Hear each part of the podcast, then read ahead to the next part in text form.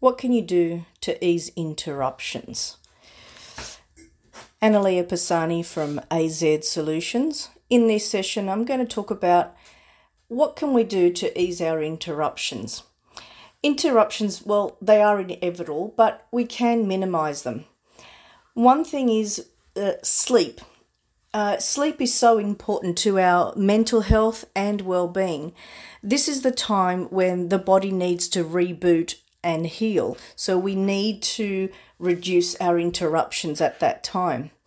Our stress glands rest and recharge between 11 pm and 1 pm. We should get about uh, between 6 a.m. and 8:30 a.m. is the best time to get 30 minutes of sun to reboot, re-energize. For optimal sleep, if your room, bedroom, can be at 15 or 20 degrees, that's going to give you the ideal sleep. If your body is too hot, you'll be uncomfortable, you'll toss and turn. Um, when you're stressed, that also increases the heat in your body, which also makes it harder to fall asleep. Something else uh, in terms of sleeping is magnesium. Now, this is important because this um, balances out the, the body sugar, your muscles uh, need to relax, and um, it calms the nervous system. So, having magnesium or enough magnesium in your body is also really important for that.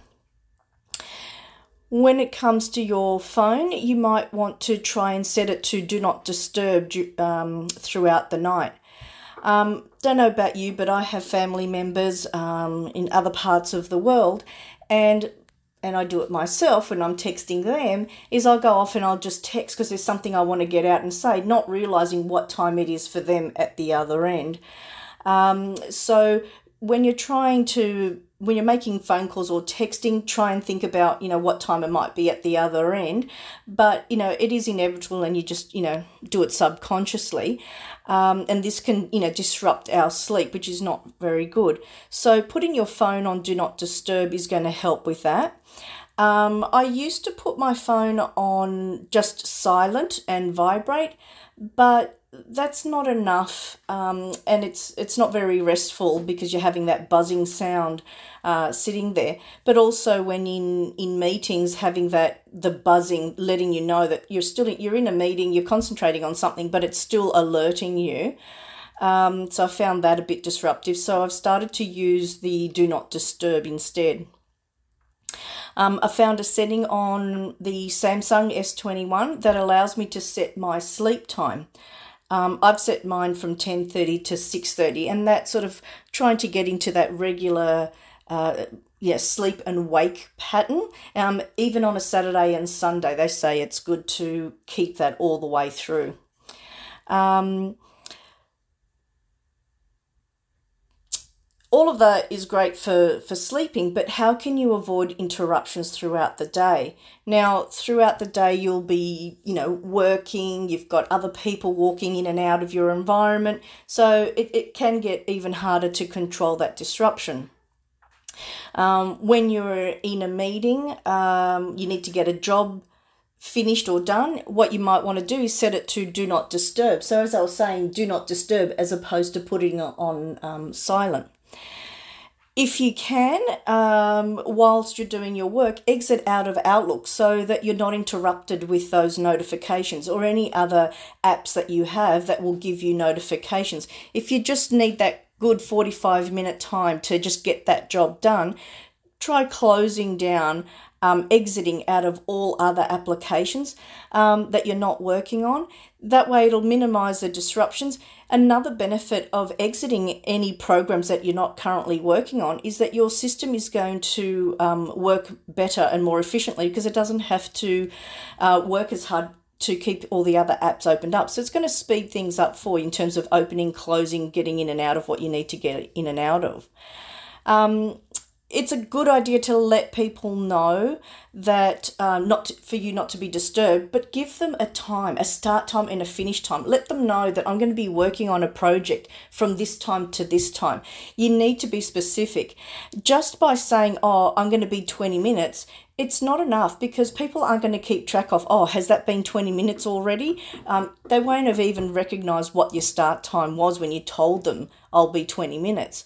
So let people know that the time that you're going to be free um, and what you're currently working on. That way they're not likely to interrupt you as much. So if you're working on, oh, I'm rebooting the system, um, you know, to get everybody up and running, then they're more likely to get out of your way because they know what you're you're up to. They know what you're uh, needing to get done. You're working on a proposal that needs to get done by lunchtime, so let them know you're working on something and roughly how long that's going to take you.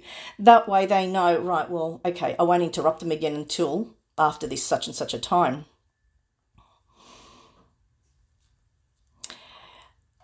Placing your phone inside the drawer. So rather than having it just sitting on the desk where you're constantly staring and looking at it when you can't concentrate on what you're supposed to concentrate on, uh, it's a distraction. So grab your phone, turn it off, um, put it on do not disturb, but put it away in a drawer somewhere where you're not seeing it.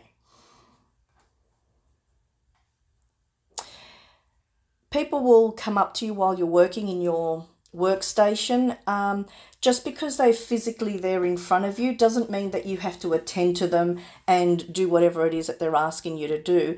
Just keeping the back of your mind that it is okay to say, I'm working on getting the system back up and running. I'm working on this proposal that's due by lunchtime.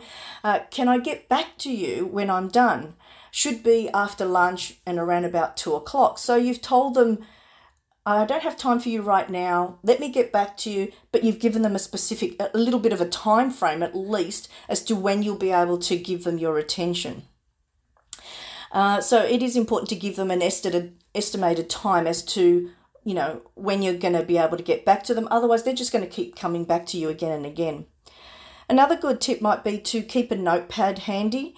Now, you can do old school pen and paper, or you know, if you feel like being techie, that's fine. Use the to do uh, tasks or tasks on your on your phones or your apps. But make a note of someone's interrupted you. I'll get back to them. Who that was? What was it about? Uh, and roughly, you know, when I should get back to them. Uh, at least they'll feel like you're listening to them and they know that you know, okay, yep, they're doing something and I'll, they'll get back to me. You can also say things like, let's schedule a time to talk about that. No problem. Uh, let's come back to that in a minute. Um, we can discuss that later. Love to hear more, but a bit later. I'll tackle that point later on in my meeting or later on in our discussion keep in mind that for every interruption, and it's it's unavoidable, you know, we do have interruptions. That's just the you know the way things are. But just keep in mind that every time you're interrupted, um, that's going to take you 23 minutes to refocus back on whatever it is that you are doing. Another thing you could try doing is focusing on uh, getting something done and just allow yourself around 30 to 45 minutes to perform that task and then make sure you take a break. Whether it's just standing up at your desk, having a bit of a stretch, going to the toilet, put some rubbish in the bin, make yourself a cup of coffee, but don't feel like you have to work for an hour, two hours straight. Your body's going to start to feel it. You're starting going to start to feel drained. It's just as important to have those breaks. So remember, um, you can't focus if you're hungry or dehydrated. So have some nuts, have some fruit. More importantly, make sure you have some water. Uh, if you find it hard to take breaks or force yourself to have some breaks, then set yourself an alarm. Maybe 10:30 for a 20 minute break. Tw- uh, start at 12 and have some lunch. Three o'clock again. Make sure you have another break. If you find it easier, you might choose to listen to music while you're working. Um, you can listen to whatever you like. For me personally, I just find it distracting to listen to music that has words. But, you know, each to their own. Hope some of those tips has uh, helped you along. Thank you for joining me. Analia Pisani.